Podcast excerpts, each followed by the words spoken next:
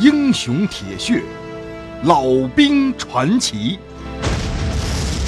欢迎关注清雪评书，吴家。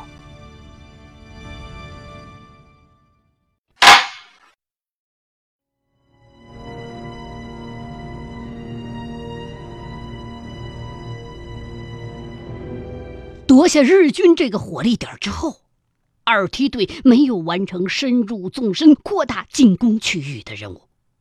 鬼子在第二道防线上机枪火力的配备明显的增强了，有一千多人。在此之外，还多了两个重迫击炮排的支援。扑上去的二梯队不知道深浅呐，三连一百多口子都被打得稀巴烂。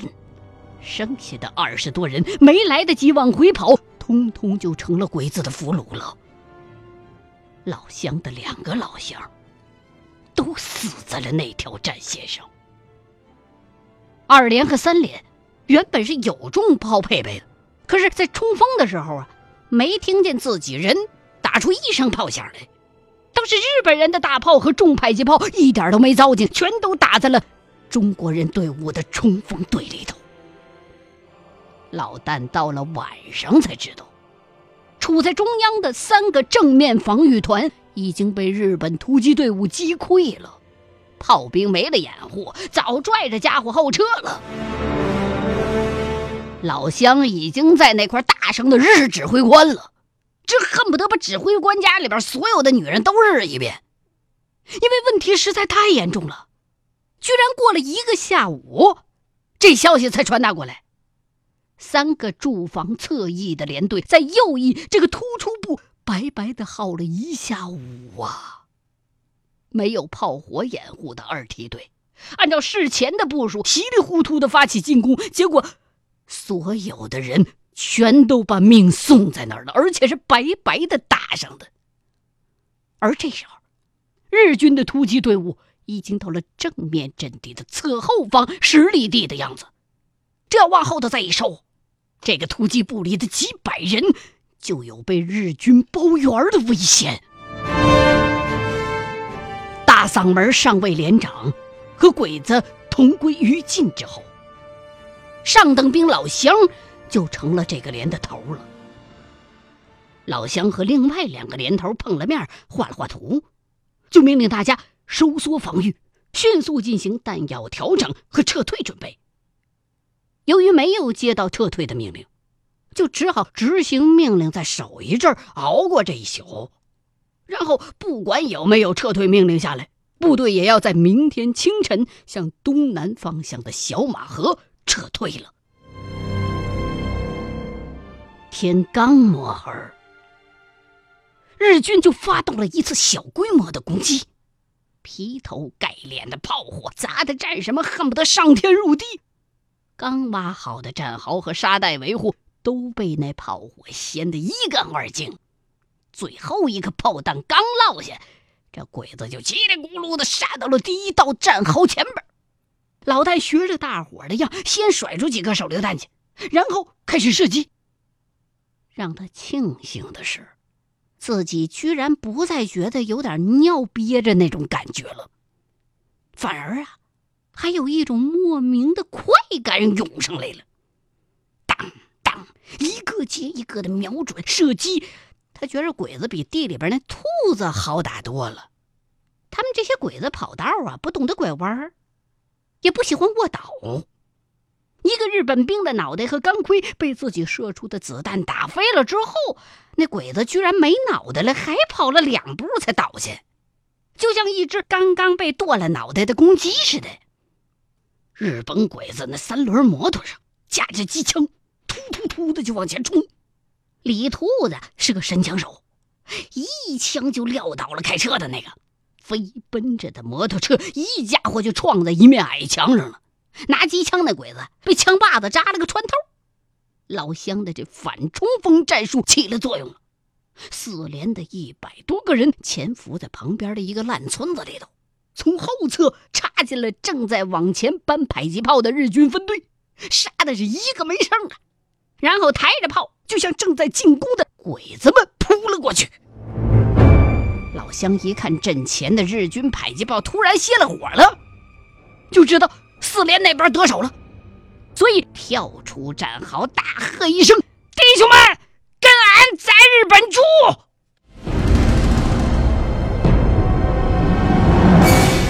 战友们讲，身经百战的老乡是河南驻马店牛栏村的农民，早就是这连队里边的传奇人物了。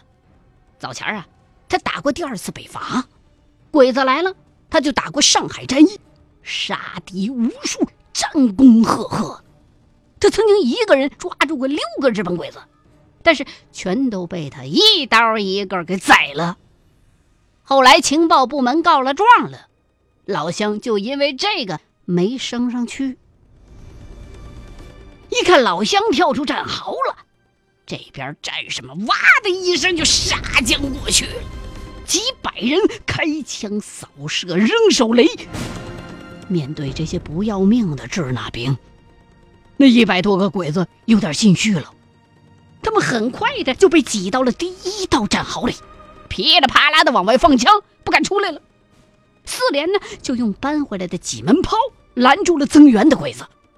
没有火力支援的鬼子挡不住这帮支那恶汉。枪法虽然好，可是单发的步枪毕竟忙活不过来呀。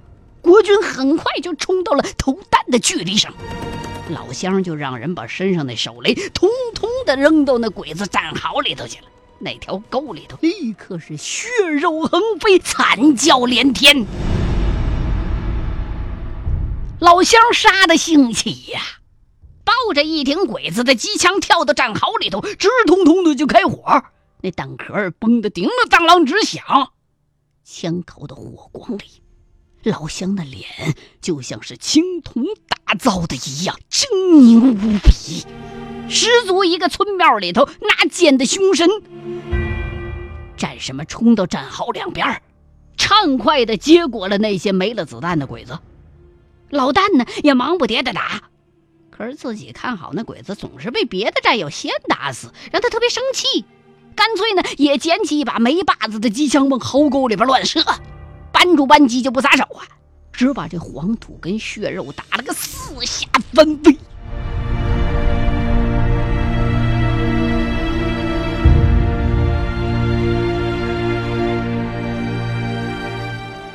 只一袋烟的功夫。那一百多个鬼子，就只剩下十几个活物了。这些家伙身上大多都带着伤，但是却并不怎么恐惧，只是紧张的端着刺刀，恶狠狠的盯着围上来的中国兵，面露必死之心。老乡一摆手，大伙都停止了屠戮。拿着各式武器，指着这十几个鬼子，用刀。老乡下了命令，弟兄们纷纷抽出了大刀，没大刀的就上了刺刀了。鬼子们大概估计自己也活不成了，端着刺刀哇哇的叫着，围成一个小圈子。几个不知深浅的战士愣着头就冲上去，举刀就要砍。没想到鬼子挥枪那爆发力特别的强。刺出极快，一下子就被撂倒了两个。老丹看到在上一战当中救了自个儿命的大个子蹦出来了，这家伙有熊瞎子那块头，就像一堵墙一样，戳进那战壕里去了。他人虽然胖，可是刀法灵活，势大力沉，心狠手辣。他那把足有十来斤的大刀片一晃。就像是展开了一面扑扇一样，把那鬼子刺来的枪就给磕崩了，然后猛的一拳打在鬼子那鼻梁上。那鬼子嘴硬，可鼻梁没那么争气的，顿时就变成了一团肉饼了。大个子那刀紧接着从下往上撩上来，那鬼子连忙想往后撤一步，但是根本就没躲开这旋风般的一刀。大刀把这鬼子从腰腹斜撩到那肩膀上，大个子把这刀把一横往外一带，鬼子半拉身子就飞了，就像用大菜刀削开一大冬瓜一样。鬼子们一见此情景，脸上终于露出了恐怖的神色。相比于大个子，老乡的刀法就略显轻盈，但是也干净利索。他左手一把攥住一个鬼子刺来的枪，顺势一刀就先把那鬼子一只手给卸下来了，然后一脚狠狠地踢在了鬼子的裤裆里边，拽着枪把这疼得呲牙咧嘴的鬼子就扔给呆在一旁的那老旦了。老旦跟几个新兵壮了壮胆儿，开始半生半不熟的用大刀就扎这个已经丧失了抵抗能力的鬼子，那动作呀，木个张的。就有点像用那火钩子掏那炕角的灰似的。鬼子夹在几面刀锋之下，没地儿躲去，只能眼瞅着一把把铁器在自己的身体当中出出进进，进进出出。他怒目圆睁的咒骂着，直到被大伙的刀扎成了千疮百孔的骰子，才瞪着眼睛倒下了。老旦再好奇的掏出这日本兵的命根子来看，已经看不出成色了，早被战友们的乱刀扎的稀烂的稀烂的了。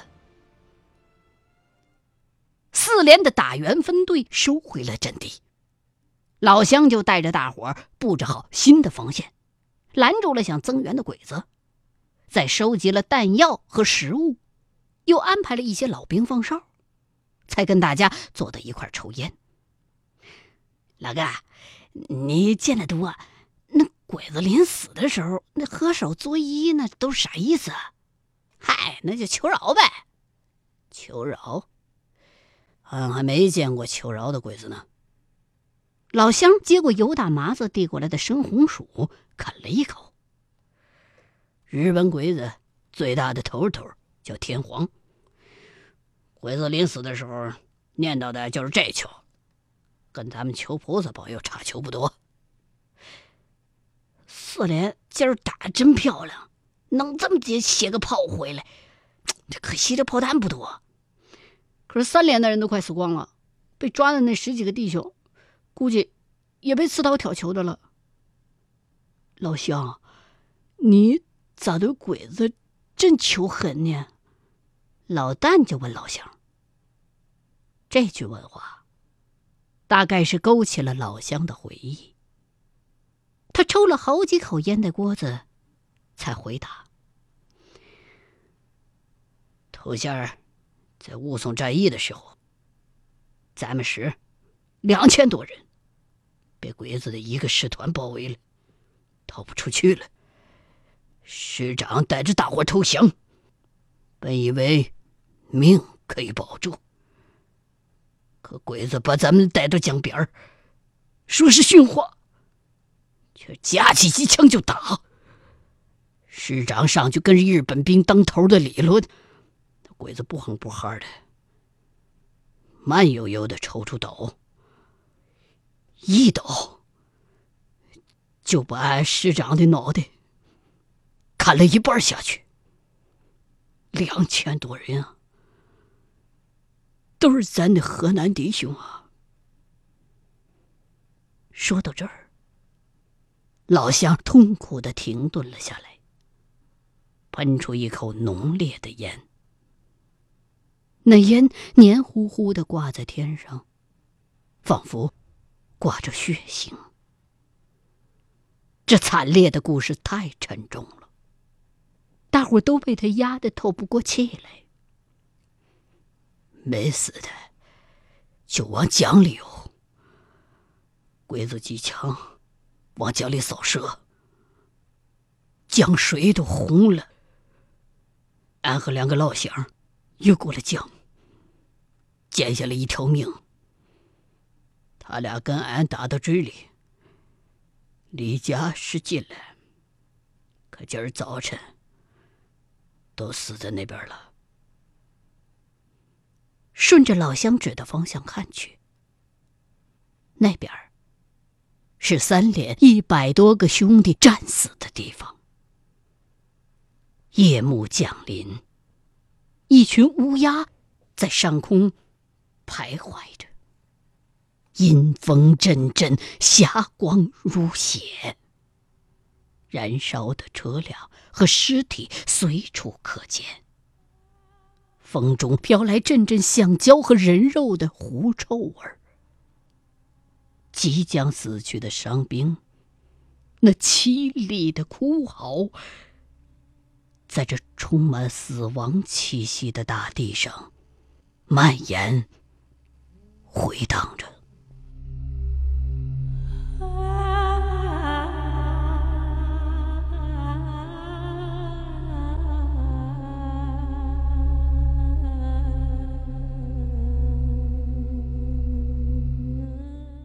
忽然，老旦有一种恍如梦中的感觉。这一天发生的事情，是他以前打死也想象不出来的。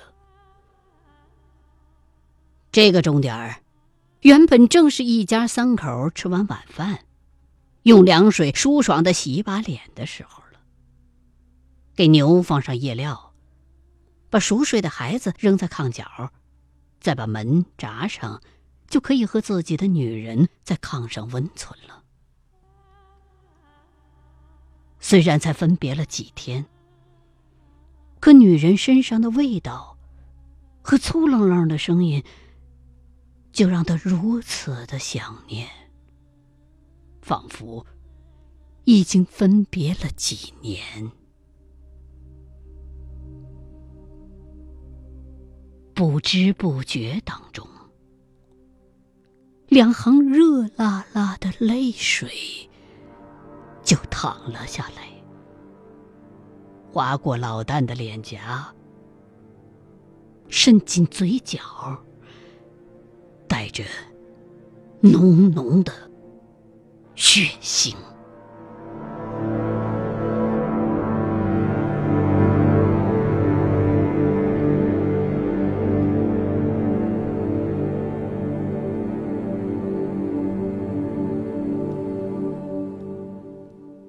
凌晨时分，准备撤退了。老乡认真的检查了老旦的装备，塞给他两个昨天缴获的生红薯，又在他腰上挂了两颗手榴弹。要是被鬼子围住了，就拉手榴弹，一起炸个痛快，指定比被鬼子抓住了强。记住了。呃，下次和鬼子交手，下刀要快，不能像上回那样一刀到炸。你就当他是脑袋要挨刀的猪嘛，一刀就得剔出点货来，不看见下水就不行。要不遇着一个受伤不重的鬼子，照样要了你的命去。老旦闻声回头，只见那个铁塔一样的兵正朝自己走来，他手里的大刀已经砍卷了刃了。老旦突然想起来，这就是老乡介绍过的尤大麻子。这时候。侦察兵跑了回来，向老乡报告说，日军前插部队已经开始攻打开封外围了，东南方向还没有日军队伍迂回，但是日军又在阵地的前方补充了一个营的兵力，有坦克跟装甲车正往阵地上集结呢。老乡拿出梳子来，梳了梳头，然后随手把梳子递给了老旦。按照半夜和另外两个连头商定的计划，老乡开始率领大伙撤退。有大麻子的排和五连三排负责掩护，重武器都留给了他们。老乡一声令下，队伍开始悄悄的往南边跑去。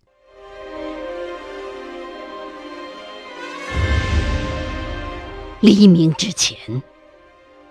旷野上黑得伸手不见五指，眼尖耳灵的日军前哨还是发现了这边的动静，炮弹和闪光弹立刻就飞了过来，这黑夜一下子变成了大白天。几百名战士在白昼一样的黎明里狂奔着，不时有炮弹落下，将倒霉的战士卷入黑暗。掩护分队的火力很快就被日军压制了。后面真的就像闹了鬼一样，从大地上传来一阵轰隆隆的震荡。老旦惊恐地回头一看，只见三架铁甲怪物正撕破黑暗，轰隆隆地直冲过来。它离着地，喷着火，张牙舞爪，后边跟着大群猫着腰的鬼子。老大想起来，这就是老乡说的坦克了。顿时跑的就像尾巴被点着了火的野狗，恨不能窜出一路烟来。有打麻子的迫击炮手已经全部阵亡。等到鬼子的坦克压过那道战壕，狙击机枪的动静也没了。炮火当中。战士们心惊肉跳地跑了五里地，终于到达了河边的陈村立即开始在村头建立第二道防线。陈村是个没了人的小村子，村民们早已不知去向。它傍河而建，河流名叫小马河，对岸是三十七军两个加强营的防御阵地。老乡派了两个人先过河去，和兄弟部队取得联系，争取炮火增援，然后就指挥着大伙上房掏洞设路障，等着尤大麻子他们撤回来。